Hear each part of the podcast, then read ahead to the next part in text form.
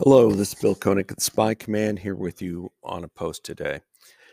Daniel Craig, after a five-film run as James Bond, reflected on his double oh seven tenure, Casino Royale through No Time to Die, in an interview with the Los Angeles Times.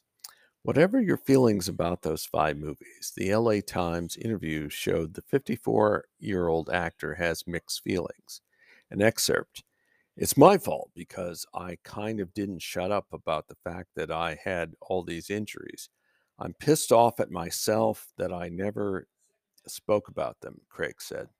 I put more work into the creative side of those movies than I did to the physical side of those movies. The physical side of the movies was just the job. I had, I had to do it. I trained, learned the fights. That's kind of my brain not working. The rest of the look, the feel, the kind of the temperature of the movies, getting Sam Mendes to direct Skyfall, that's where the hard work was. Going to the gym is hard work, but it's not really the brain hard work. Craig endured, endured numerous, excuse me, Craig endured numerous injuries.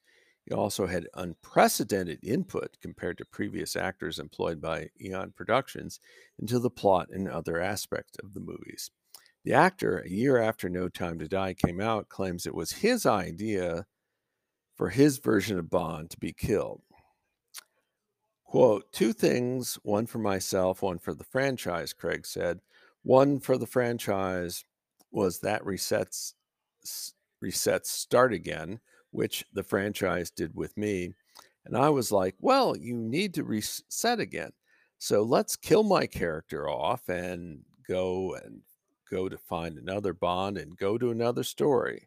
Start at age twenty-three, start at twenty-five, start at thirty, unquote.